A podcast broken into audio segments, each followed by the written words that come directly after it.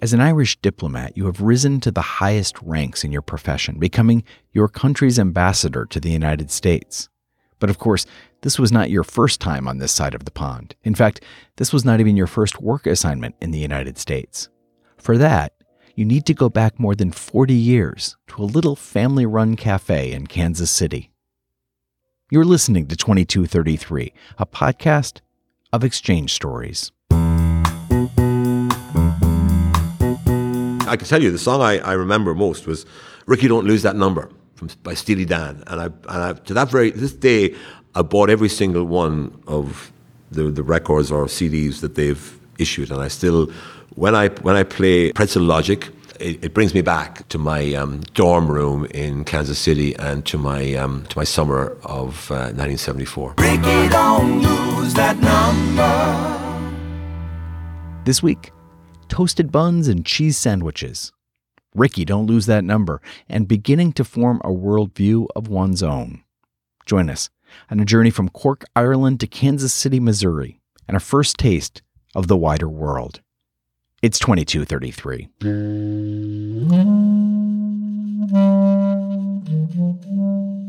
We report what happens in the United States, warts and all exchanges shaped who I am. When you get to know these people, they're not quite like you. You read about them. They are people very much like ourselves. And oh, that's what we call cultural exchange. Ooh, yeah. So, my name is um, Daniel Mulhall, and I'm the uh, Ambassador of Ireland to the United States since uh, August 2017. In 1974, in the summer of 74, I participated in the Summer Work Travel Program, and I spent about three months in Kansas City at that time.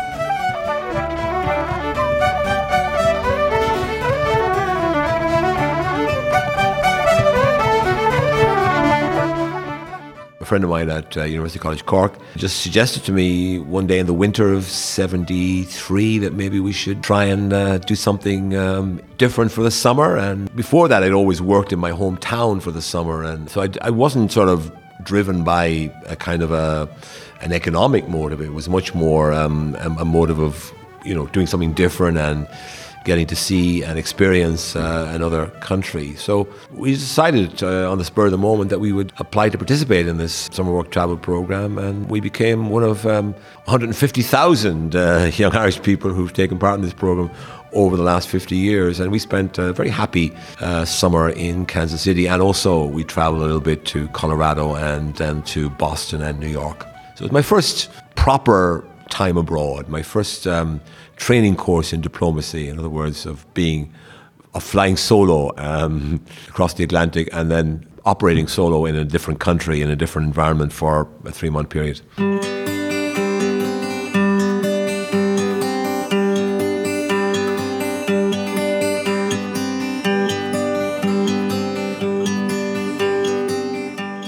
We thought we were we, we knew everything, but of course I now know we knew nothing, almost nothing, uh, very little anyway. I remember the first night in Chicago. It was my first time seeing a really big city, you know, with high rise buildings. We didn't have high rise buildings in Ireland in those days. Of course, I knew about New York. The New York skyline was, was even in those days, was famous. But the first experience that you'll think is hilarious now, um, from the perspective of 2019, is we arrived there, we stayed in a, in a local student hostel, and we were hungry. We went across the street, we went to a, the nearest restaurant was a pizza restaurant. Neither of us had ever heard of pizza before that time, right? So, I mean, it, that seems extraordinary now because every Irish village today has a pizza place. You can get delivery pizza anywhere in Ireland now, and people are very familiar with it. It's a, it's probably a, uh, seen as a national dish these days in Ireland. But we were two 19-year-olds from a, a city of 50,000 people, and yet neither of us had ever come across this phenomenon of a pizza before. So that was that was the first kind of uh, shock or realization that that not all the world was the same as what we were used to back at home, despite how worldly wise and how well informed we thought we were.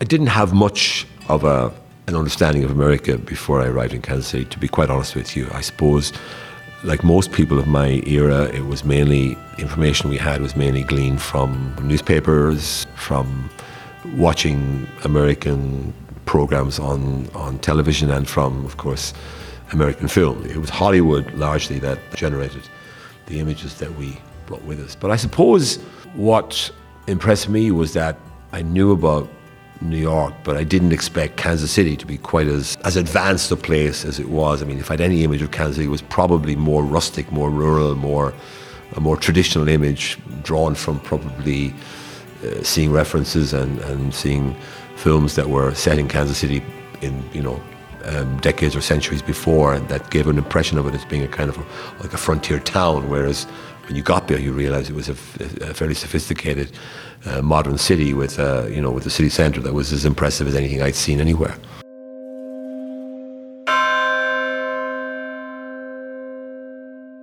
Well, we were extremely fortunate that we were sponsored by two amazing Irish Americans. Uh, it was Eddie Aylward and John J. Sullivan Jr. Two, one a lawyer, one a banker, both at the peak of their careers, both in their 40s, 50s, both now sadly deceased, but they were just magnificent people. They took us in hand and they took us out to, to dinner on a regular basis and made sure that we were going to be properly fed, which is always a, always a priority when you're a 19 year old student in a, in a foreign country. And they, um, they got us tickets for ball games, and I experienced my first uh, American football game in Kansas City and my first, my first baseball game there too. So I still have a have a sort of a, a feeling of a fondness for the Royals and the Chiefs. So these things, uh, the, the, accident of where you end up, gives you a kind of a lifelong um, interest in something that you never thought you would have an interest in before.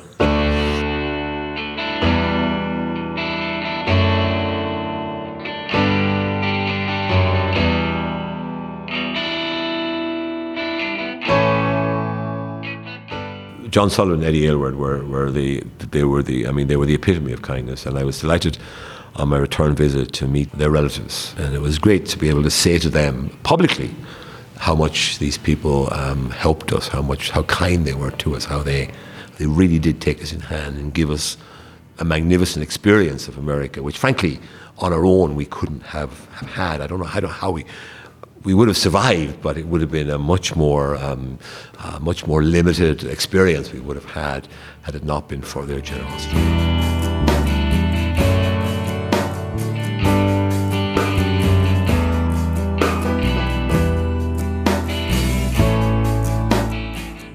Obviously, it was made easy for us by having these two wonderful mentors there who looked after us so well. But you know, moving into rooms uh, in uh, at Rockhurst college now, Rockhurst University, settling there and, and feeling it was home there for the, the, period we were there and getting to know some of the other students who were staying. So we, we, you know, we felt pretty settled uh, pretty quickly. We got a job within a few days and, uh, and therefore had the routine of, of going to work and meeting um, everyday Americans who were working in this diner where we were uh, working. It's still there. In fact, I went back to visit it recently, and uh, it still hasn't hasn't changed very much. It's still remarkably still uh, still in business and still um, still serving the needs of, of its customers in the Kansas City area.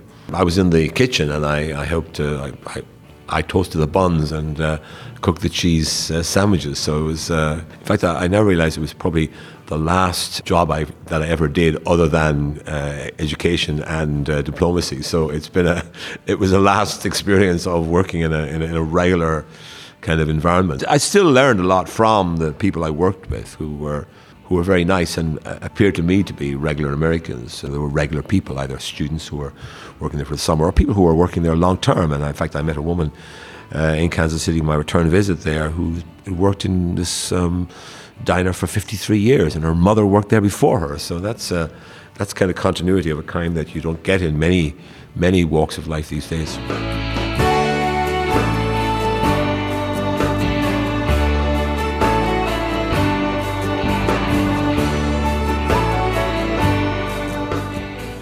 Well, I, I felt quite emotional about it, to be honest with you. I when I spoke at the Irish Centre in Kansas City um, during my visit, I, I, I had a sudden kind of feeling of uh, that I was that my throat was catching and that I was a little bit sort of um, emotional. Now I, I did feel for a moment there a kind of a sense of gosh, I was here 45 years ago. Isn't that extraordinary? And normally, you go through life and you you're not confronted all that often with the kind of the sort of reality of the passage of time. But uh, when you go to a place for the first time in 45 years, you can't help but be that bit more um, affected by the whole experience. And I, I, certainly was. And my wife, who was with me, who, of course, I met long, well a number of years after I, I, I uh, was in Kansas City, she felt it was quite an emotional experience for me too, going back to places that I'd been to as a 19 year old.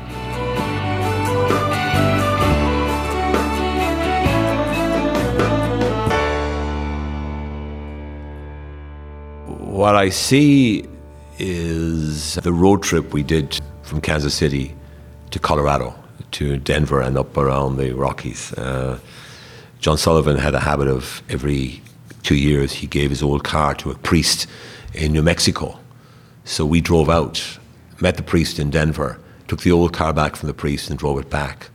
So we were away for about a week, but driving across the Great Plain between um, Kansas City and Denver is quite something because it is flat as a pancake and there's hardly anything there apart from small places where you stop for a, for a cup of coffee or get some gas in your, your, in your, your car or have lunch or whatever and then you move on. But there's you know, grain silos to be seen in the distance. That's, that, that's really but, but that's the kind of the you know the image that I can you know recall most. It's not a spectacular image, but it was one that was was uh, was quite striking for me. I'd never seen a, a plain as long and flat as that uh, in my um, entire 19 years of life before that time. Sound is definitely, and again you'll you'll laugh at this because it seems so uh, old world, but FM music stations.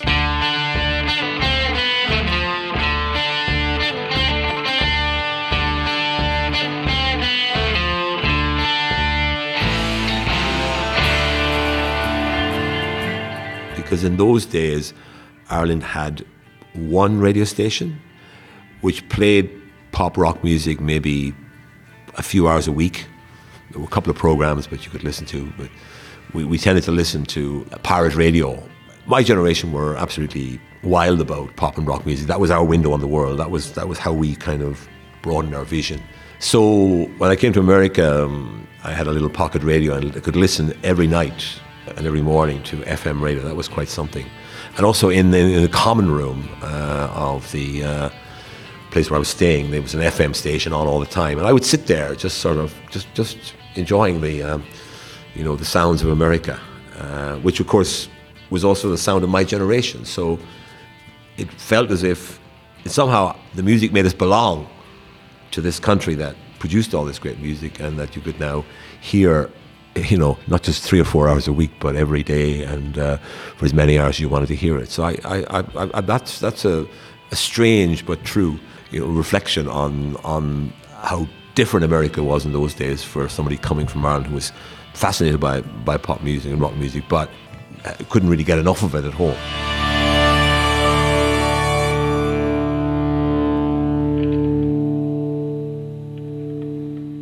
it, it, certainly did diversify my culinary um, experience. Ireland is a great food island these days, and every village in Ireland has a, a fine dining restaurant. That wasn't the case in the 1970s by any means. The culinary experience that we had with Eddie Aylward and John Sullivan were probably the, the first really good dining experiences that we had.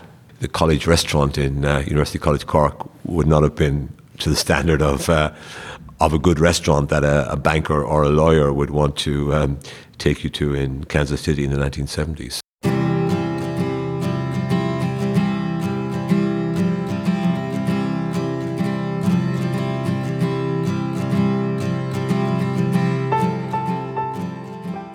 I also got to know about the kind of American work ethic, which I was impressed by, and uh, there was a man at the, the diner. He was an African American man. He was married. He was probably in his 40s, I would say, at the time. Um, he was a very nice and very intelligent man who had lots to say for himself and, and was quite a good talker. And, and you know, uh, during our breaks, he would, he, he would chat to us. He was interested in the fact that we were from a faraway country. And, and he told me that he did three jobs, you know, in order to be able to provide for his family and buy a nice car that he really prided himself in.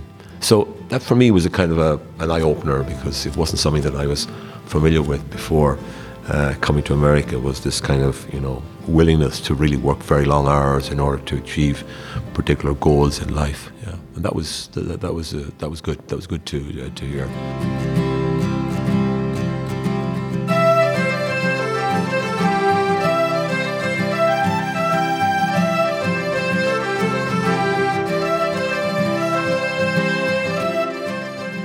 People at the diner, for example, often ask questions about Ireland, and I would and I would give them a kind of a, a rundown. We had at that stage just joined the European Union, so we were a, newly a European Union uh, member state. The troubles in Northern Ireland, of course, were were, were already a f- well-known international story at that stage. So I did end up explaining to people what was happening in Northern Ireland as I saw it at that time, and I'm not saying my knowledge at the time was. Uh, particularly um, deep or, or profound, but but I did try to to explain to people what the situation in Northern Ireland was all about. And I remember going to dinner with uh, John Sullivan in particular. He was uh, very interested in politics and international relations, so we would discuss international issues with him and political issues with him quite a lot. And so I, I, I appreciated that opportunity to talk to a to an older but highly informed person about American politics, American life, and also some of the international issues that were current at that time.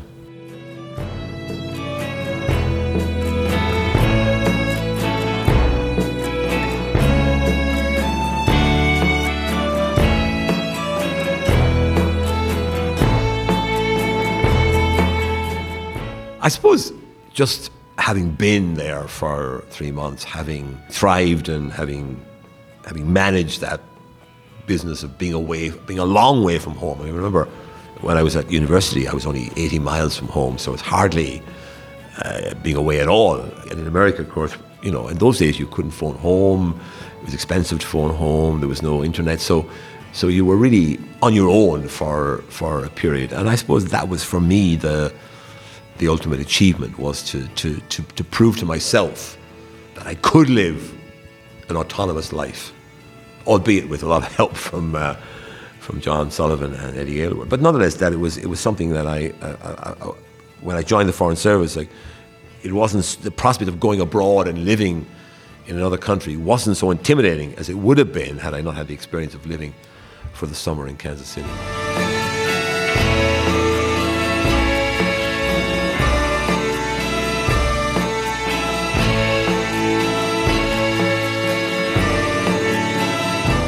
It was my first experience of another culture, another country, another city, living on my own. It was part, I think, of growing up.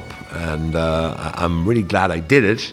And it was a kind of a first venture I undertook uh, in my um, then young life. And, and I'm uh, glad I did it. And I'm glad that, that it gave me this preparation for dealing with other societies, other communities, other cultures. I mean, when I'm asked the question, what do you, what's the most important quality for a diplomat? I always say curiosity.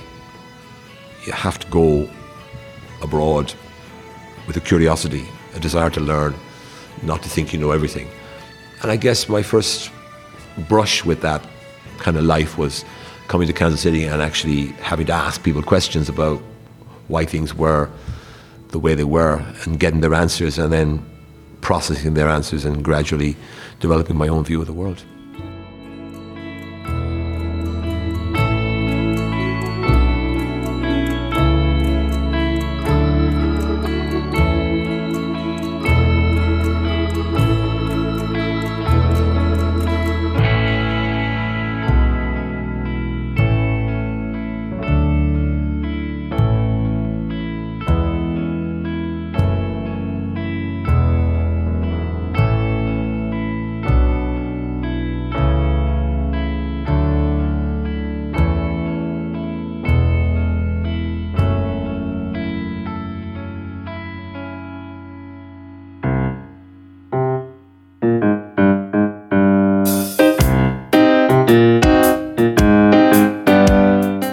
Twenty Two Thirty Three is produced by The Collaboratory an initiative within the U.S. State Department's Bureau of Educational and Cultural Affairs, better known as ECA. My name's Christopher Wurst. I'm the director of the Collaboratory. 2233 is named for Title 22, Chapter 33 of the U.S. Code, the statute that created ECA. And our stories come from participants of U.S. government funded international exchange programs.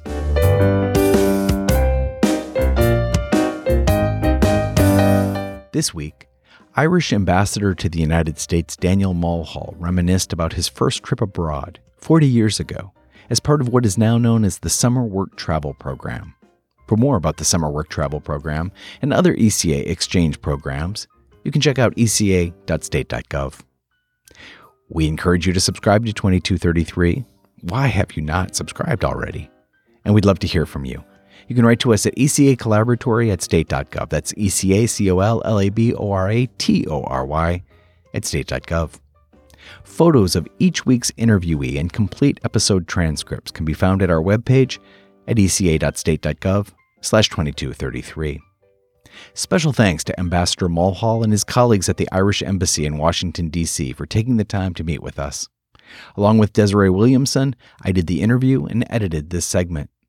Featured music was Providence Reel, Man of the House, Speed the Plow by Aislinn, and Main Square, Look Inside, The Last Ones, Going to an Anniversary, all by Jahzzar. Music at the top of each episode is Sebastian by How the Night Came, and the end credit music is Two Pianos by Taggart Lius. Until next time.